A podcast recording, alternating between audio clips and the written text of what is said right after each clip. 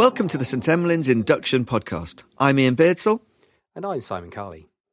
And we'd like to talk to you today about a very common presentation to the emergency department, the shorter breath patient who presents with asthma. So this will be a case you'll see quite often. We'll start with a case presentation and we'll go step by step through the management of that patient and key things in their history, examination, and further planning for their inpatient care or their discharge. So Simon, you're in the recess room and we've got a patient who's just been alerted. They're coming into hospital. It's a thirty-year-old female. She's got a history of acute severe asthma and she's suddenly short of breath that morning. Very little else in the history. All you found out is that she's a twenty a day smoker and in the past she's had to stay in hospital, even had an I T U admission once a couple of years ago. She's wheeled into the recess room and she's puffing away in front of you, short of breath, there's audible wheeze. What's your first steps? Well, I think there's quite a lot of information you've given us there already, which we need to take heed of. A couple of things. The ambulance crews have alerted us to this patient, so they've got a concern about what's going on. And I think we need to take those concerns very, very seriously. If they're worried, we should be worried too. She's thirty. Known history of asthma always helps if the patient's come with a bit of a diagnosis beforehand, but we need to just keep in our mind that it might be something else. She's a smoker. Well, that might help precipitate an attack, and it's probably not very good for her, but it's very unlikely that she's got anything like C O P D at the age of thirty. The fact that she's short of breath as you see her come into recess, and that you can hear the wheeze as she's being wheeled in, that's starting to make me think that this is an asthma attack, yes, but potentially one towards the more severe end of the spectrum. We need to take this girl seriously. So we've highlighted that this girl is poorly. She's ill. What's first? Are you going to stand next to her, take a nice uh, comprehensive history, ask her about her previous exacerbations, whether she's got any pets, that sort of business? I think that information will be useful, but we can get to it later. If somebody's got severe asthma, you need to make a rapid assessment of them. It's really an A B C assessment, as we do in many other conditions, but you need to get a good idea of whether this is asthma, to confirm your diagnosis, and then get an idea of how severe it is, because that's going to guide your next stages of management. And do you do that while treating the patient? I'm a big fan of cracking on and getting on with giving patients things that I think are going to make them better. In this case, when we've got a good diagnosis and the paramedics have started therapy, as we're transferring this patient from the ambulance trolley onto the E D trolley, if we've not already set up to do it, we should be continuing the management that the paramedics have done. So that would, in the initial stages, include getting them onto high-flow oxygen and continuing their nebulizers if they've already been given, or starting nebulizers if it's not yet been done. You might want to have a very quick listen to the chest just to confirm your diagnosis, make sure you're not missing something bizarre like a tension pneumothorax. But if you see the patient, they look like an asthmatic, they sound like an asthmatic, you have a listen to the chest, they've got massive wheeze both sides, which is the sort of picture you're painting me. I think get on with some oxygen, get on with some nebulizers whilst you continue your assessment. So we're going to treat as we find out information. So nebulizers, what nebulizers, particularly in doses, are we going to try and give this young lady? In the initial stages, I go for five milligrams of salbutamol and five hundred micrograms of atrovent. And I don't really worry if they've just had one five minutes before. I'm making a clinical assessment that that patient is still having problems, and therefore I'll just crack on and give another one whilst we're continuing our assessment. And for the pharmacology geeks out there, and we've all got a bit of geek in us, just remind us how those each work. Salbutamol, which is a beta two agonist, so that's going to influence the airways, relax the smooth muscle in the airways, and hopefully increase ventilation and subsequently gas transfer. Ipratropium is slightly different. It acts on the muscarinic acetylcholine receptors. It blocks them and again should produce some bronchodilation. The key thing with both of those, of course, is they're acting on the muscle, so you get a degree of bronchodilation, but that's not the full story in asthma. You do have bronchospasm, but you also have mucus production, secretions in the airways, and these drugs may not have quite the effect on those elements as you would hope. And that will bring us on to other treatments we're going to need. But that's the key point for asthma that I think is important to remember. This is about getting the air, the oxygen from the outside world and transporting it to the alveoli where it can be transferred across into the bloodstream. This is a problem of gas transport. There will be that mucousy stuff in the lungs and that may in a little bit affect the gas transfer further down. But what we're trying to do is increase the amount of gas that can go from the outside world to the key where it's needed in the alveoli. So we're going to give some nebulizers, salbutamol, ipratropium. Excellent. We're on the high flow oxygen, trying to get those sats up as high as we can. Any other treatments you want to give straight away? I think at this stage, I probably wouldn't treat any further now, but I, what I would do is make my assessment now, get an idea for the severity, get some numbers to look at and get a feel for where we're going to go with this patient. So the nebulizers are up and going. What criteria should we use to judge whether this is a severe or life-threatening episode of asthma? Well, there's a number of things you can use, and things like the British Thoracic Society have some good guidelines. You can go and have a look at those, and they've got a number of criteria. But you should have something in your department which gives you some degree of objectivity about asthma severity assessment. So there are features that would be consistent with mild attacks, so just somebody who expresses, I think my chest is getting a bit tight. And then there's a grading level going through moderate symptoms, acute severe symptoms, and then life-threatening symptoms. And then looking at their peak flow, and I'm sure you're familiar with taking peak flows, you know, blow into the tube, see how fast you can go. People who've got a peak flow more than fifty percent, certainly, you know, to seventy-five percent of their predicted or best, they'd be in the moderate category. You're still going to have to treat them, watch them for a bit, but they're not really going to give you massive anxiety there and then. Moving up, you've got the acute severe asthma, so they've got a much lower level of peak flow, below fifty percent, high respiratory rates over twenty-five, high heart rates over one hundred ten, or inability to complete a sentence in one breath. Of course, it depends on the length of the sentence. And then beyond that, you've got the life-threatening ones, which are the ones that I'm really interested in in the research room, the ones that give me anxiety, because asthma still kills. Been around for ages, we've got good therapies, but we're still getting asthma deaths, and we need to concentrate on this group. So the sick ones, really low peak flows. And when I say really low, the guidelines often say things like less than thirty-three percent. But in my experience, these people usually can't do a peak flow, and it's not a great idea.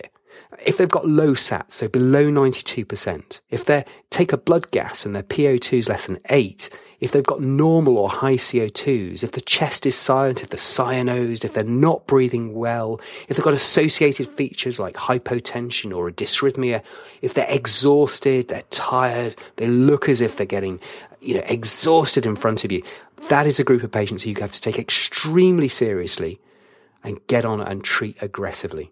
And all of those criteria are really important. But if we pull them together, the end of a bedogram, when you look at the patient, they look really sick. And that's the point at which you can almost come away from worrying about all these numbers. You don't need to memorize them. You don't need to go to a computer. You don't need to go to an app to find out, oh, is this acute? Is this life-threatening? They look sick. Ask a non-medical friend, excuse me, does this person look ill? And they will say yes. This is the point at which we need some help. As Simon says, we still have young people dying of asthma, and we've got to do everything we can to stop this. So you're going to get your therapy on, you've got your nebulizers going, and if they are that life-threatening group, you call for help. Now, in my hospital, that would be the consultant in emergency medicine. In many places, that would be the case. But if you're overnight and you don't have that support, you get yourself a senior to come and help you in the resusc room, because early intervention may well help save this person's life. So we've got this sick person in front of us, Simon. We've given some nebulizers. There's a little bit of an improvement. You've taken a bit more of a history, found out that in the past they have recurrent episodes, maybe six episodes a year. They often have to come to hospital. They've been to intensive care at least once in the past. What are you going to be doing now? Continue with the nebulizers? Are there other therapies you want to consider? There certainly are. The nebulizers, I think, in a patient who's severely unwell, just back to back them, just continually nebulize them all the time. You don't have to go back to giving one salbutamol nebulizer every four hours. That's a very bad idea. So continuously nebulize them. And then there's a number of other therapies which are out there, which I'm sure people will be familiar with. First being steroids. Everybody knows that you give steroids for asthma, but there's a real question about when you give them and how quickly they work, because they're going to try and turn the whole mechanism off. They're going to reduce the inflammatory process, but they're not necessarily something which is going to make your patient better in the next half an hour, which is really your focus in resus. So yeah, sure, get the steroids in, give them oral steroids. Oral steroids are fantastic, unless there's any reason why they can't take oral. Give oral steroids, one to two milligrams per kilogram for something like prednisolone, but it's not a high priority. Your high priority is managing the ventilation, the airflow in and out. So what else can you do for that? We've got our inhaled bronchodilators. We can give intravenous bronchodilators.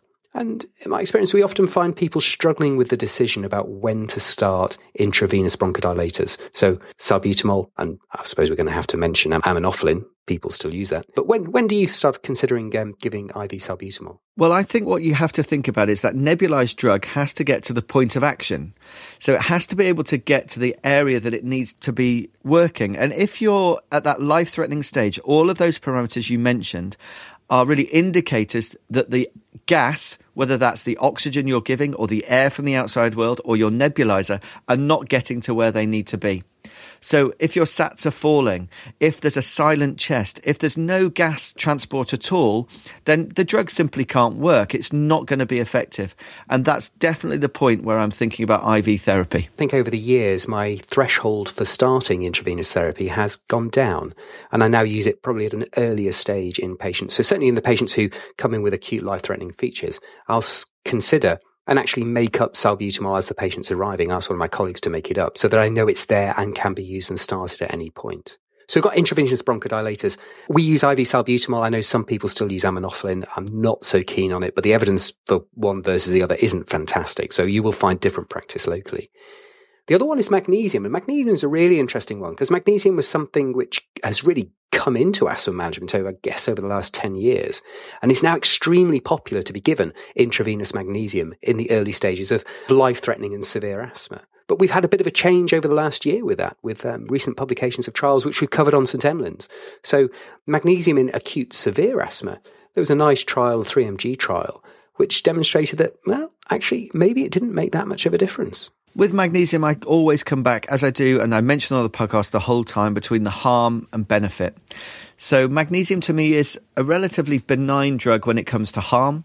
I think there may be some benefit in a small subgroup of people, but it's unlikely to cause the patient to get worse. So I think about giving magnesium, but I don't let it prioritise against the other things that I'm more keen on. So if the choice was between giving back-to-back nebulizers or the need for intravenous bronchodilators versus can the nurse go and draw up the magnesium, I'm going to go for those bronchodilators first. If everything else is done and we're still not getting anywhere, then I might ask the nurse to draw up the magnesium and we might give a bolus dose of magnesium. But it's always that harm-benefit ratio that I'm trying to consider. In the studies done last year, they excluded the acute life-threatening group anyway. So the data in that group we don't know. Your point about how the human factors work here is essential. I suppose my concern is when I've been in the resource room and somebody said, okay, probably time to give bronchodilators. Let's try the magnesium for half an hour. And if that doesn't work, we'll try the intravenous bronchodilator, the salbutamol. That to me seems a bit topsy-turvy on the basis of the current evidence. I don't particularly object to people giving it, but it's no longer my number one priority as a next stage in therapy after bronchodilators aren't getting me where I need to go. So we've got a patient, they've come in acute severe asthma, perhaps towards the life-threatening end. We've given high flow oxygen with nebulizers back-to-back, salbutamol and ipratropium. We've thought about getting some steroids into the patient and we're going to do that whichever way we can whilst not interrupting that bronchodilator therapy. If things don't seem to be improving, we're going to go up one step and we're going to think about intravenous bronchodilator therapy. I think our choice would be salbutamol. And again, if we get the chance, whilst all those therapies are acting, magnesium may be of benefit. Now, if things aren't improving, Simon, obviously, if you're the doctor who's just starting in emergency medicine, by now you have somebody next to you who is helping you. You must call for help. What is going to be the next stage? What are they going to be suggesting if things still aren't getting better? I think at this stage, you would be wanting to have a conversation with your critical care colleagues because this patient's either going to H D or I C U. They may or may not need ventilation. And ventilating the asthmatic patient, it's tiger country in medicine. It's dangerous, it's difficult, and you need experienced anaesthesia stroke critical care support to do that. It can be a, a life-ending event, so it's really, really tricky. There are a number of other things at this stage which can be used. And we, we're sort of, you know, the evidence is now getting smaller and smaller to support these ideas. But other things which people may talk to you about are things like ketamine infusion. So ketamine is a bronchodilator. It can be used to manage the very severe asthmatic. C PAP is being used. Paradoxically, if you think about it, with air trapping in asthma, but non-invasive ventilatory strategies are increasingly being used to manage these patients. But again, you would have to do that with significant critical care input if you don't already have that within your emergency department. And I think the reason we mention these are not because we want you to be doing them, just have an awareness of what your colleagues might be suggesting, your senior colleagues, when they come in to help you in the resource room. At no point are we suggesting that as a less experienced doctor in emergency medicine, you should be drawing up the ketamine and just seeing if it gets the patient better. You need senior help with these. Now, that's the acute severe asthmatic or the life-threatening asthmatic patient who's not getting any better. What about the patient, Simon? Let's go back a bit. You've given some nebulizers and actually things are turning round. They're improving a bit. They're now able to talk in sentences. They tell you that they had the window open and they've been mowing the lawn all day. They know that that's not particularly good for them and they've had some reaction and they're really keen to head home. How do we decide which of those patients in whom they had a bad episode but are now getting better, which of those can be safely discharged and who needs to stay in hospital? It's a really good question because this is another area where you can accidentally head off down the wrong track. If you've had a patient who's come in who's been so severe that you've identified them as either as acute, severe or life-threatening when they first arrive, even if they have a fantastic turnaround with your initial nebulizers, I would be extremely cautious about sending them home or allowing them to go home. I think I would like them to stay in hospital for a window long enough that I'm reasonably assured that the steroids, which I've also given them, are probably having an effect, because our steroids are our kind of mechanism to turn off the whole process. So for me, any patients in those groups, I would be keeping along for six to eight hours. Any patient who I've come through the door and I've said, you know, this person needs an immediate nebulizer, that's kind of a cognitive trigger to say, actually, you're going to have a period of observation on our short stay ward. I'd be rather cautious about giving fairly significant interventions to patients and then, then letting them go home very early if my initial impression was that they were quite sick. And these are high-stakes interventions. These are often young people. The time we need to invest to be sure and be safe, I think, is worthwhile. So I'm always pushing that we keep an eye on these patients for longer. The need for a nebulizer doesn't necessarily trigger hospital admission because you can never be quite sure who's taken that decision to give the nebulizer. But really, if you're getting to the stage of needing nebulized therapy and you've ended up in the emergency department in the back of a blue light ambulance, almost regardless of how quickly you turn around, this is not a patient in whom you're chasing the target to get them out of your department in four hours. You are finding a spot where you can look after them and safely plan their discharge. And the British Thoracic Society also have some recommendations about some of the things we need to put in place for discharge planning. Got to be careful with these patients. So they need to be very well safety netted. Natalie May, who works uh, with us in Saint Emlyn's, will always say to the patient, come back if you've got any concerns. Even if you get to the car park and you've got some concerns, come back. And that's really good advice. So you've got the whole human factors type thing. But you also need to make sure that the patients have got their therapy, that they've got access to their typical inhalers, that they know how to use their inhalers, that you've checked their technique, that you understand that they've got somebody safe to go home with. So those are the sort of things that you need to just safety net your patient around. Are there any other things that you do with your patients, Ian? I guess the only other thing that I would think about recommending is a follow-up with a general practitioner or their asthma nurse in the next couple of days following their exacerbation.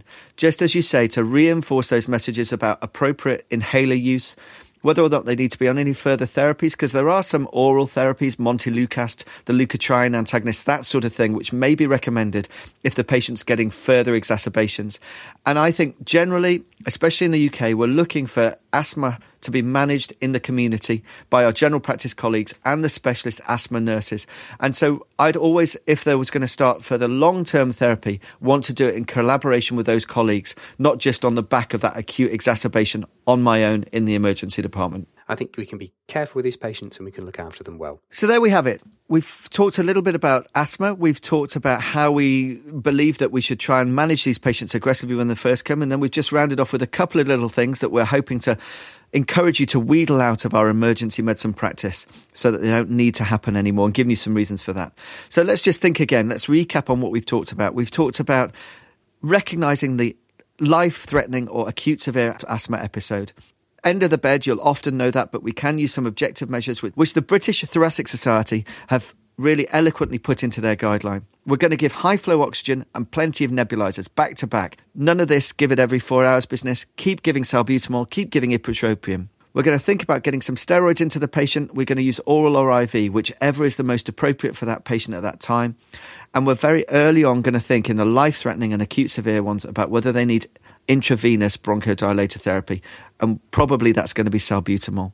We've mentioned a bit about magnesium. It probably won't do any harm. It may do some benefit, but don't let it get in the way of the other things you're doing. And of course, most of all, as we always say in our induction podcasts, Get somebody experienced alongside you. These are poorly patients and they need the most experienced care that you have available. So that rounds off this induction podcast talking about asthma. Please go back and look at iTunes. There's plenty of other induction podcasts available on a wide range of topics, and we'll keep bringing out more over the next few months. It's been good to talk to you. Good luck with your emergency medicine. And as ever, take care.